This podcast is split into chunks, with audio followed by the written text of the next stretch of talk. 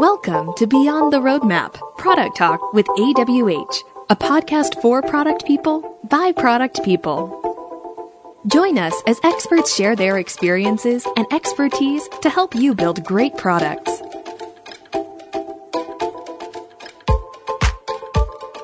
This is Ryan Frederick with AWH, and this is Beyond the Roadmap, a podcast about product, product process, and the people behind products. And with me today is Adam Thomas. And Adam and I are actually talking for the first time. We met on Twitter because I did the, you know, very creepy, just, you know, slid into Adam's, you know, DM on Twitter and said, Hey, I do this product podcast. Are you open to coming on it? And I did that because Adam started showing up in, in my Twitter feed because of some of his tweets and some of the other things that he was retweeting and, and liking.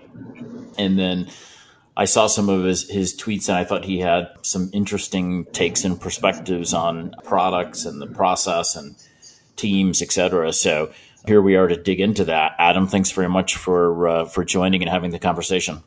I'm very excited to be here, Ryan. Thank you for inviting me. So I'm actually going to start with it seems like, and we're going to focus most of the conversation on sort of hiring and careers because you you you tweeted about you know that, and and I think it's an interesting conversation and and one that that deserves to get unpacked. And I think one of the maybe best ways to start is to start at a very f- sort of fundamental level that we seem to lose sight of the fact that every product is a reflection of the team who's behind it and we often get so caught up in processes and methodologies and frameworks and tools and and sort of infrastructure, right? And we we tend to talk a lot about those things, and and even you know things like are roadmaps valuable anymore, or, or you know or not, or in what way are they valuable, or depending on what you, where you are with the stage of your product, are they valuable? And so we we talk sort of you know at, at nauseum around things like that and some of those conversations are important, but we seem to lose sight of the fact of talking about the fact that a product is is a direct reflection of the team that that that creates the product and sort of evolves it. What's your view of you know the teams and the people behind products not necessarily you know getting as much um, airtime as as tools, processes, and frameworks are? Well, I think the answer to that is simply because it's hard. The soft stuff, the things that make products go, uh, is a very, very, very messy thing to, to get aligned. I'll tell you this. Uh, I right now there's I put out a, a call um, yesterday for heads of product, young heads of product, to contact me. I'm working on something and I, I need their perspective. But I asked them before I give before I ask them anything, I want to solve one problem uh, and every single problem. Every single problem. They, it's not about roadmap. It's not about the technical stuff. It's not even about research. It's about people. Every problem has been about people so far. As I said, like I think it's one of those things that, um, again, it's very easy to talk about the tools and techniques. Uh, should I use the Spotify Squad model? Or, boy, uh, you know, we, we what's what's uh, SAFe agile? Should it buy? Should it die? Yes, it should, but whole other conversation, right? But it's a lot harder to talk about how to have those conversations and how to how to engage with people to get the objective to, to get the outcomes that you want. Yeah, very well put. Does it get any easier over time? I mean, we're messy and complicated as as humans. Does it get any easier from a product perspective and all the, the human interaction around it to make it, you know, at least sort of incrementally easier over time? Or is the human component always going to be fairly complicated and messy given how complicated and, messy we are as creatures? I think it's always going to be that way. What experience gives you is more patience, and uh, it also lets you know just how crazy it can get. Yeah, like experience basically tells you that you don't know anything and just just kind of relax and, and dig deeper, ask questions, and move forward. So, share with listeners a little bit more about who you are, how you got involved in product, and why you're on t- Twitter tweeting a lot about product and, and wanting to engage, you know, in, in, in like this new initiative with these young heads of product. How did you get where you are and where'd you come from? Well, uh, I started as a uh, arrogant 19 year old founder, uh, which I think for some people listening, this is very relatable. But I think the, the, the good thing was I, I, didn't quite know what the tech world was. So, like, I had to build a business without all of this extra noise, which uh, I am forever grateful for that opportunity.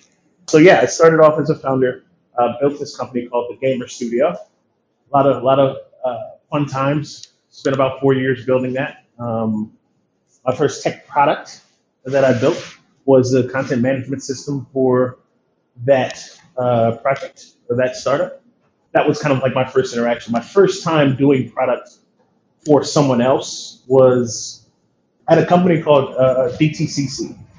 And what makes DTCC so interesting, the Depository Trust and Clearing Corporation, is that it insures the entire stock market, 99% of it basically in the US, and uh, a bunch of it in Europe and Asia. And I happened to get started on the mainframe team there, which was responsible for 90% of the transactions.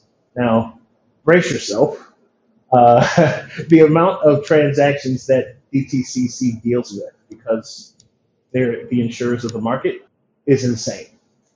So every year, about 2.2 quadrillion dollars uh, goes through their system, and the mainframe team is responsible for about 90% of it that's where I got my start here in New York. Uh, three years as an engineer there, three years as a mainframe architect, which is basically a, a product manager. Mainframe, my first interactions with all types of things from new initiatives. Those are my first interactions with things like AI on a on a on a uh, large scale, enterprise scale, to you know contracts, profit and loss, blah blah blah, um, all the way through to uh, sunsetting um, and the political battles that at what may be the most audited company in the world, learning how to uh, play those political games to get something done um, that I believe in, which was sunsetting. After that, started another business called Arcade School, back to video games, back to education. Didn't quite work out the way I wanted it to. And then I got to Philosophie, which is, I call Philosophie my finishing school for product management the reason why I call it that is I got a chance to work with uh, some amazing product people, folks I get to call mentor to this day, folks like Chris Chandler and, and uh, Chris Butler, who are amazing product minds and have been doing this stuff forever. So, like, I, I got a chance to work on work on a, a bunch of crazy projects with a, with a bunch of smart, smart people, and that gave me some more uh, background there. A couple of uh, misses between then and now. Ran product and marketing for a startup called Datalog, and then uh, ended up at uh, a company called Informed, where I built the product function functioned as basically the head of product. That's my journey. Uh, well, oh, what got me on the Twitter? I think uh, after uh, after leaving Informed, I hadn't had time to sit down and like really think about my experiences, and after enjoying the break break that happens, you know, when you when you leave a job, and like you can decompress. Like, this is the first time I, I had a chance to really decompress. I started thinking about all the environments and things that I've been in and, and situations and thought, hey, should probably start tweeting about this stuff. Uh, so I started writing, started uh, started going to places like Mind the Product Concepts, just as a guy, just being like, hey, I have these ideas, and a couple of blogs like Mind the Product, Product Craft, and the Product Marketing Alliance said, sure, take them. Um, and that got, got me started into really uh, talking about that and finding out that some of my ideas weren't so crazy. Uh, so there you go. Yeah, thank you for that. So it, it, sounds like you're you're sort of an engineer by trade who you know then sort of morphed into product at you know at, at a sort of higher level than than just engineering. And do you think that that gives you a a better sort of view and perspective on on products since you, have been in an engineering capacity and and it gives you a little bit better understanding of how a product person, you know, engages with other disciplines as part of the product team? Yes, and um, I, I will add this. Being an engineer, this is one of my pet peeves at this point. Being an engineer helps. Being able to think through systems, being able to think through some of the architecture, it can be helpful. But I, I think far more impactful uh, to my product life and, and the way I think about product was my time as an editor uh, and a journalist in terms of, of getting things done and working with people and asking the right questions. Like that far outstrips what uh, I learned as an engineer, which I think goes back to one of the things I, I don't like about product right now is this professionalization of it, where folks go, you have to have an engineering background with an MBA from a top 15, and then you can start this journey of product management. Well, product is a complicated, messy thing. And as it and as such, it needs a lot of different perspectives to work right. Some of my favorite product people have never been engineers, uh, and they and they you know when I see what they're able to get done, it puts me to shame. And again, I say that just just to say like, yeah, we, we should probably put. I, I just want to put the bed the technical. You got to be technical, uh, and you got to be an engineer. You know, it's super helpful. It's a requirement before you become a PM talk because I think we miss out on talent. Right.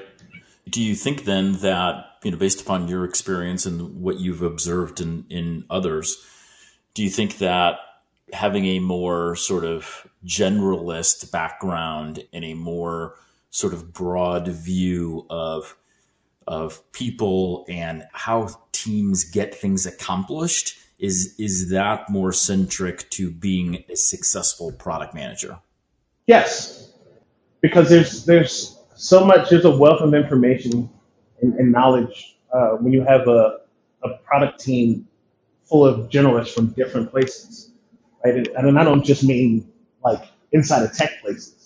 One of my uh, favorite product leaders right now, she started as a journalist um, and essentially got thrown into that position because she, uh, just because they needed someone at, at the time. Um, and she was able to use a lot of her newsroom prowess to, to whip a product team into shape. Musicians, uh, clowns, like what? Like it doesn't really matter, but like all different. Uh, there's something in restaurateurs. There's there's something in every single field that product could use, um, and having a room full of people with that are generalists and different with different perspectives is is going to beat the uh, professionalized PDM team every time. So one of the tweets that I mentioned earlier that I that I saw of yours was about hiring and and and I'm going to read behind the tweet a little bit and infer that what you were referencing is that hiring for for product managers and product people is not going super well and and is kind of broken. Is that is that a fair inference?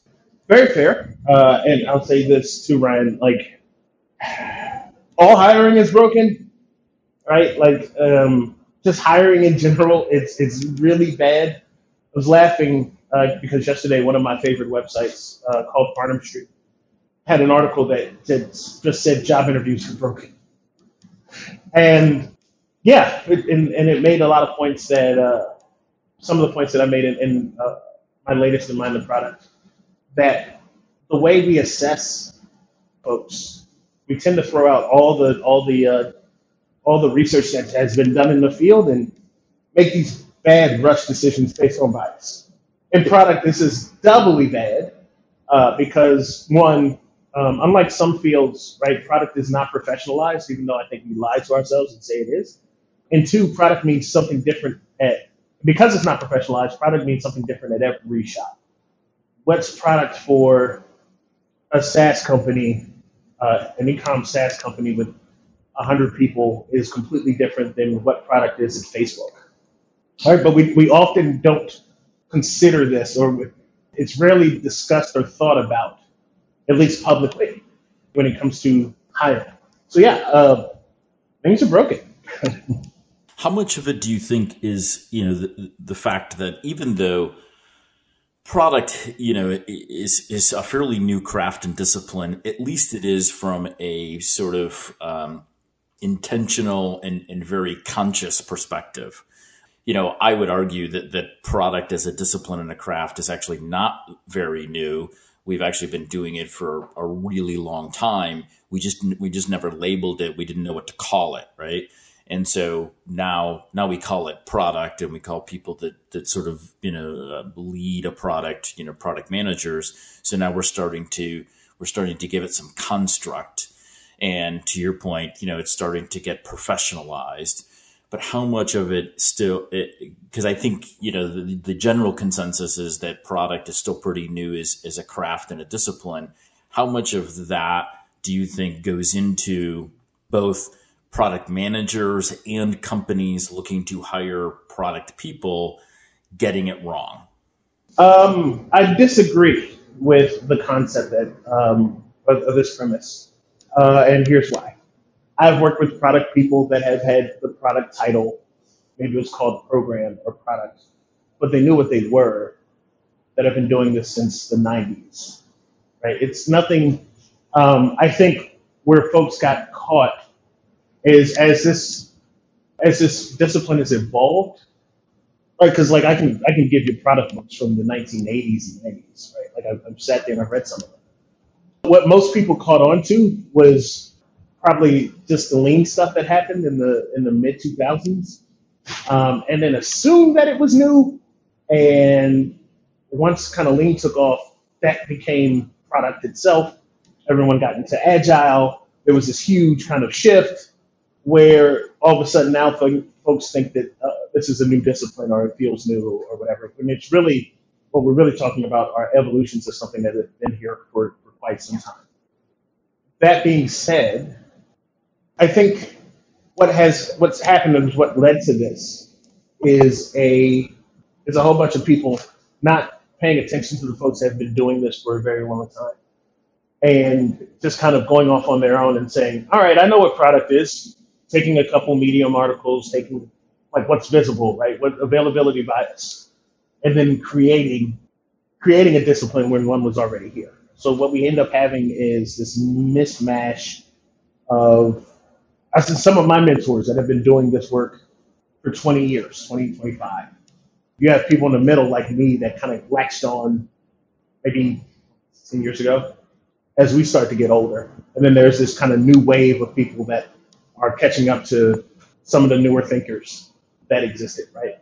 Like I'm looking at Inspired right now. Marty Cagan has been doing this work forever, right? Like this is this is um, right. It's not new.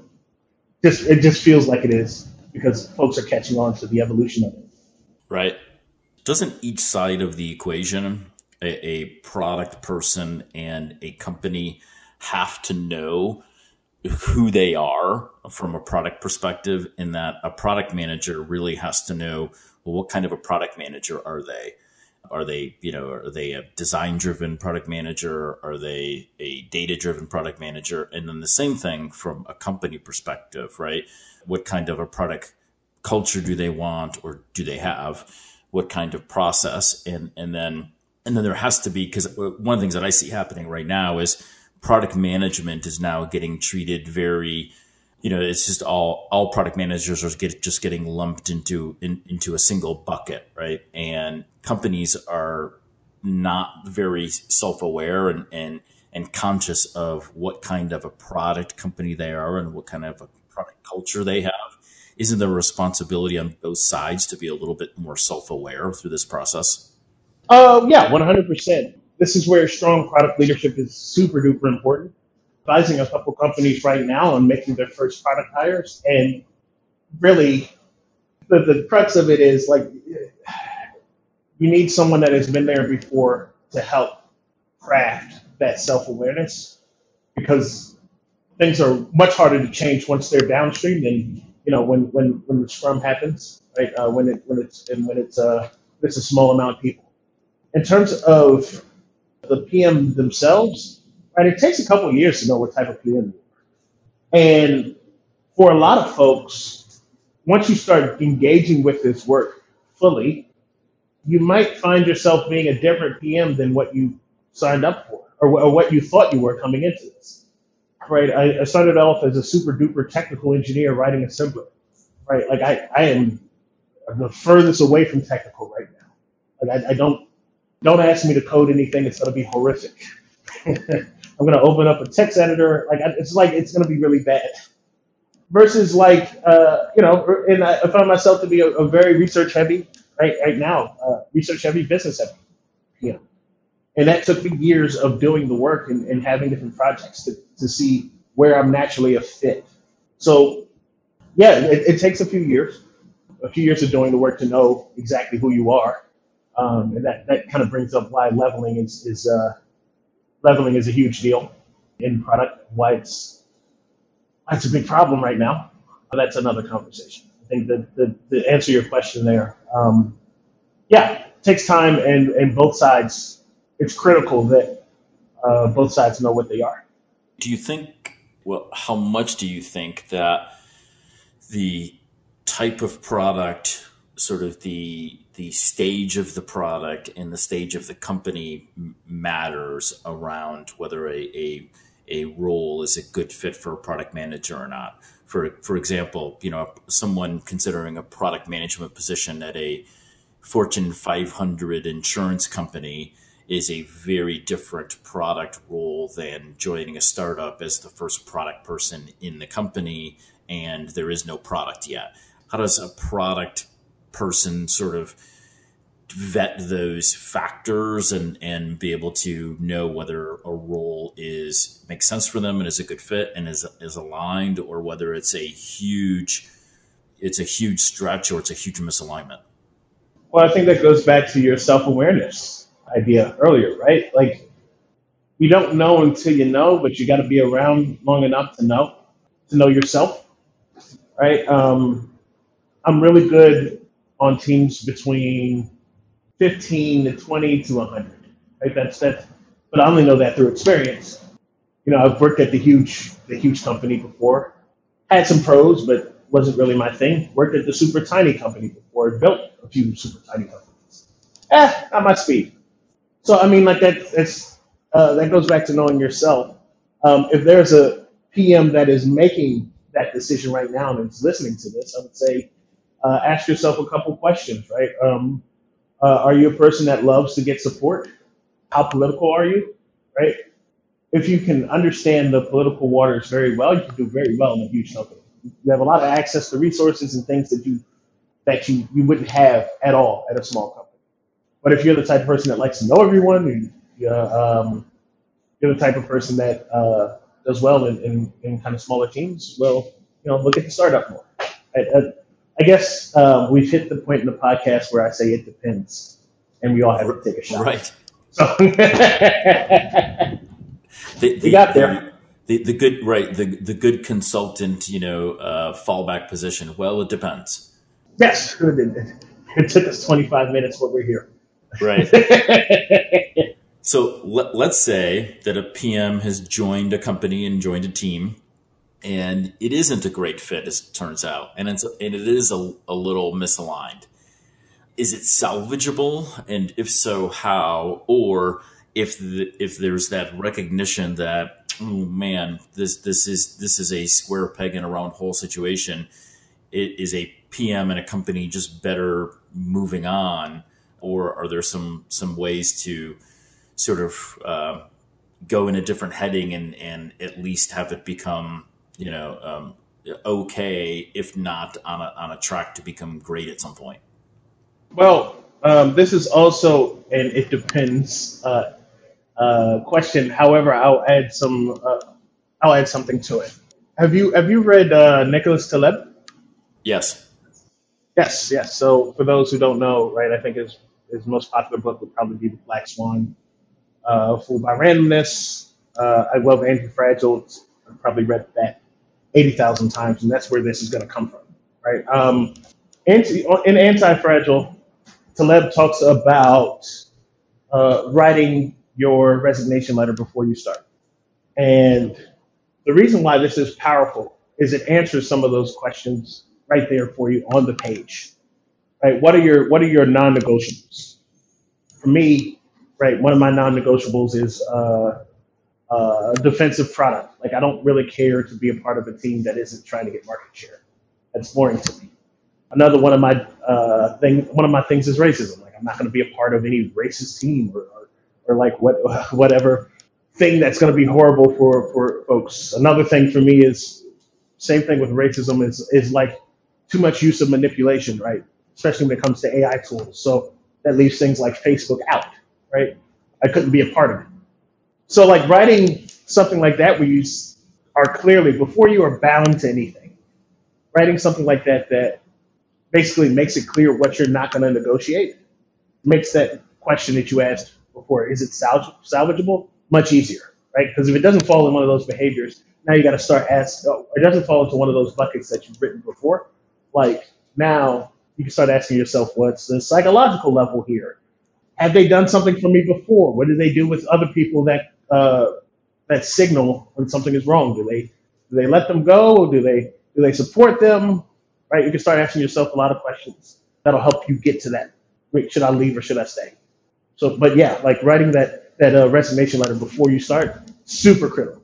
Yeah, I think that's a really good point. Uh, the non-negotiables, I, I, you know, I think are, are critical because then you you you get to at least sort of consciously say, all right, this isn't this isn't a good fit, or there's some misalignment. But is it misalignment around those pillars that are non-negotiable, or is it misalignment around some things that, that are are less pillar-like and are are more you know just branches right off of off of you know a trunk that you can you can try to you know evolve and and, and change over time and maybe have some some impact and and be part of of making those changes where if they're very sort of trunk right non-negotiable things then you know this those, those things tend to be very hard to change. And and in most cases those things you know those things don't change. Uh, and and if if you're in conflict around those things then um, it's unlikely that it's going to get to a point of, of being awesome if if you've got misalignment around some of those you know very critical trunks. Yeah, one hundred percent. Right, like because there's another cost associated, and, and with staying at a job, it's your own sanity.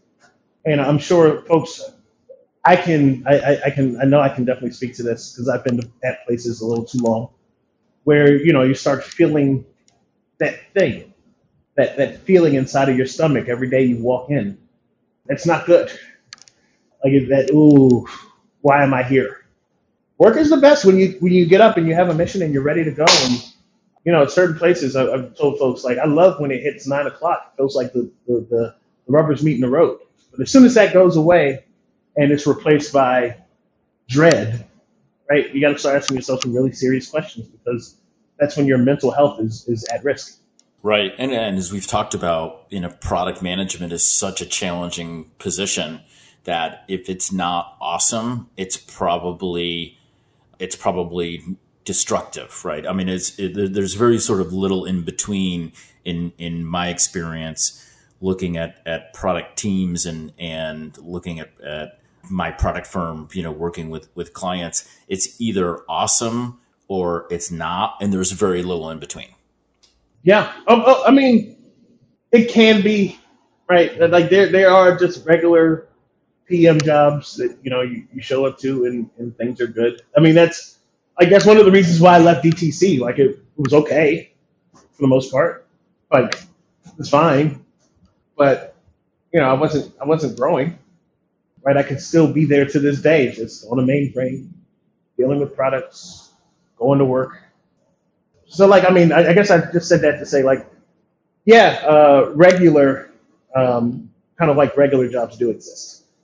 It, it's not always uh, hell yes and, and, and, hell no, and that's fine. Yeah, yeah, and I think it, it depends on you know it, it's the expectations of of you know performance and challenge you know by a PM too because if you know I think exceptional PMs are looking for challenge. They're looking for intrigue, right? They, they want to be interested. And if it isn't awesome and, and then it isn't those things, then exceptional PMs will then go seek those things out someplace else. Yeah. And I mean, also like, you know, PM doesn't have to be your, your calling in life, you know, It's okay to have a, a another calling in life. Anything, anything else, you know, really into racing. I I'm looking at cars right now, so that's the first thing that popped in my mind. Let that be your thing. It's fine. Yeah. Um, remember, work is just work. Yeah, so we're in this pandemic period now, which has created lots of challenges. And, you know, one of the challenges it has certainly, you know, created is everything is is virtual now and creating a product is a very communicative, collaborative process. And that's certainly, you know, become a challenge for for product managers now com- communicating, collaborating with the team, and and not being able to get in a room together, and not being able to you know whiteboard together and talk things through together, and you know et cetera. And it's also challenging for for product managers from a a customer and user research and validation perspective because you know it, it's harder to get in front of customers and users now. In some ways, I guess you could argue that it's easier because now you can just do it virtually and you know there isn't travel involved and you know it, it's it can be facilitated easier.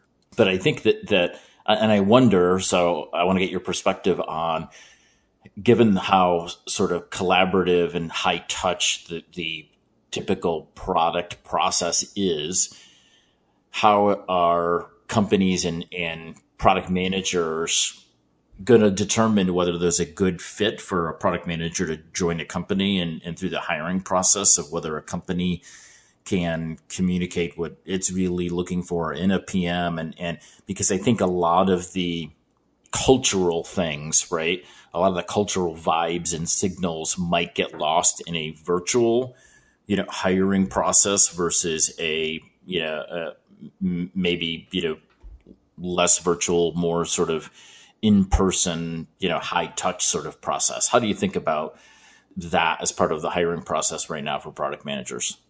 Uh, I think, like um, like most things regarding product, I can't tell you exactly what to look for. I can tell you what to avoid.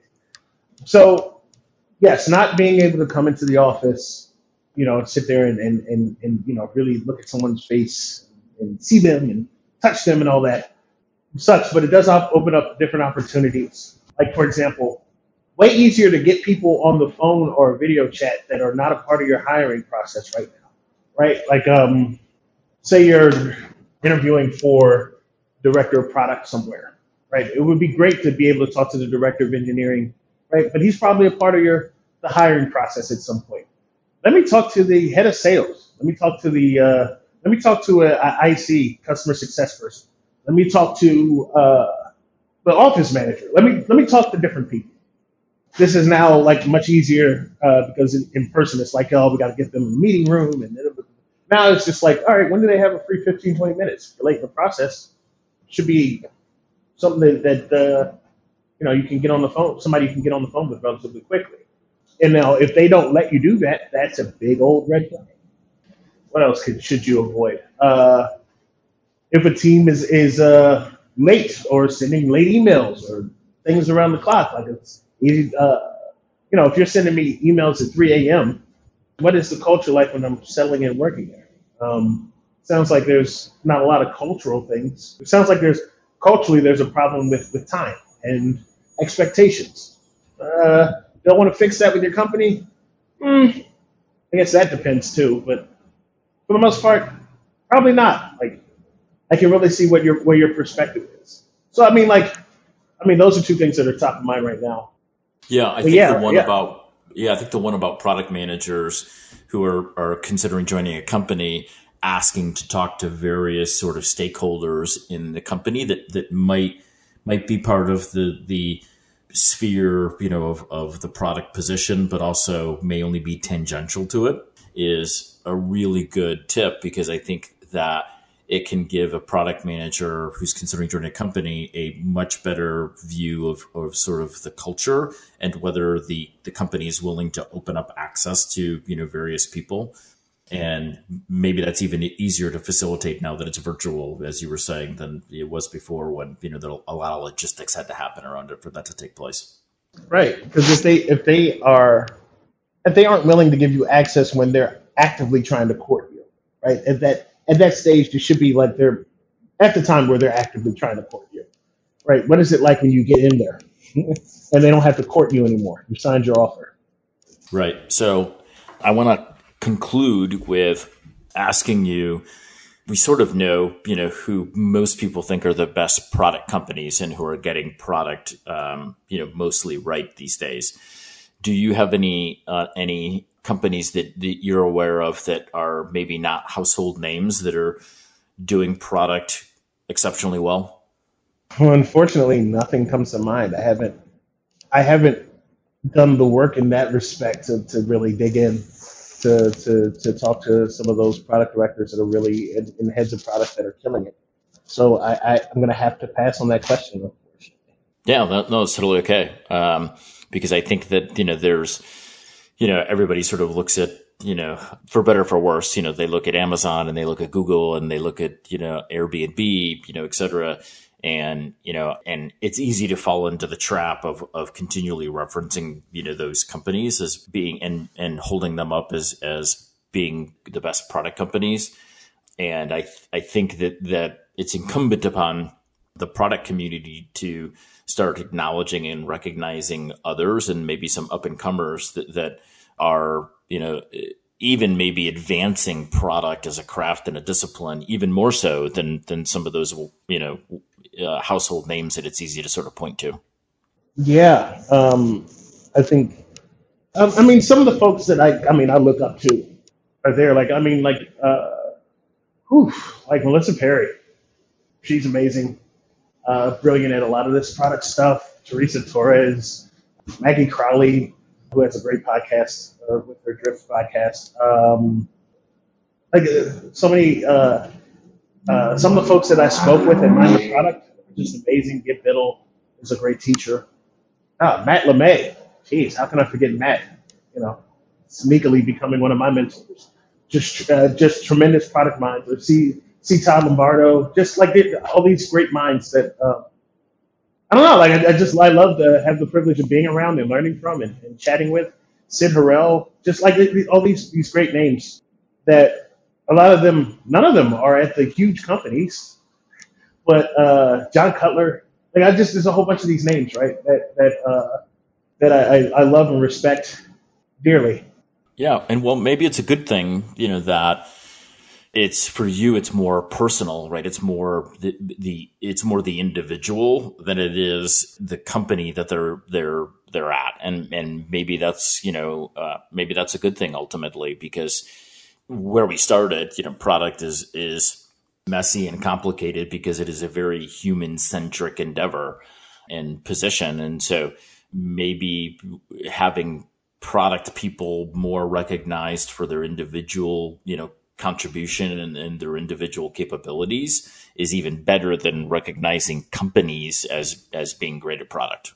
Yeah, maybe. I mean, right, it's the mind, the folks that can facilitate and create these wonderful spaces where we're going to have the next generation of, of, of, great product people crop up and do podcasts like yours. And and uh, when I'm, uh, I don't know, when I'm out to pasture, whatever, uh, that'll that'll that'll uh, be pushing this pushing this uh, discipline even further. So super super yeah, and you've run, you you've ref, referenced Mind the Product a couple times, and so you know, give a shout out to Mind the Product, and and our firm has run uh, Product Tank in Columbus, where we're located, for a couple of years now, and it's it's gotten more challenging, you know, to do it, you know, because of the pandemic. But Mind the Product is a fabulous resource, uh, great people, and and great conferences, great content, and you know even great local support through you know the product tank um, sort of model and and workshops. So um, if you're not familiar with Mind the Product, now's your chance to go check them out. If you're if you're listening to this, and presumably if you're listening to this, you're you're interested in product to a degree. Mind the Product is a great resource. hundred percent, and don't leave out. I mean, product tanks are tremendous resources, and like it's weird because you know product tank can't go way product tank generally goes. But for those that are in Columbus, right, or, or anybody like product people anywhere that are listening to this, go seek out your your local product tank folks because it, like they, they get fantastic speakers coming by all the time, fantastic concepts. It's a great community of folks that are around you that you can talk with, you can build with, you can do all types of things with. Enterprising product people all in one place. So, yeah, uh, definitely, uh, definitely, definitely, definitely, uh, big shout out to Product Tank on all the product tankers that that, that uh, make Product Tank happen. So thank you, Ryan, for for being a beacon in your community. Yeah, thanks. Thanks for that. Appreciate it, uh, Adam. Enjoyed the conversation. Thanks very much for joining, and uh, have a have a good rest of the day. And we're recording this on a on a Friday, so I'm also going to say uh, have a great weekend. Oh yeah, some of those those funny tweets will be popping up this weekend. I can guarantee. I, I, I will I will be sure to see them and and and be entertained. Oh yes, yes, yes, yes. FYI, you can find me at the Honorable AT on Twitter. So if you're interested, come on by. Terrific, Adam. Thanks very much for joining. This is Ryan Frederick from AWH, and this is Beyond the Roadmap, a podcast about building products, the product process, and product people. See you next time. Need some help with product? AWH is a digital product consulting, user experience, and software development firm here to help you create great digital products. Check out www.awh.net or follow us on Twitter at AWHnet to learn more.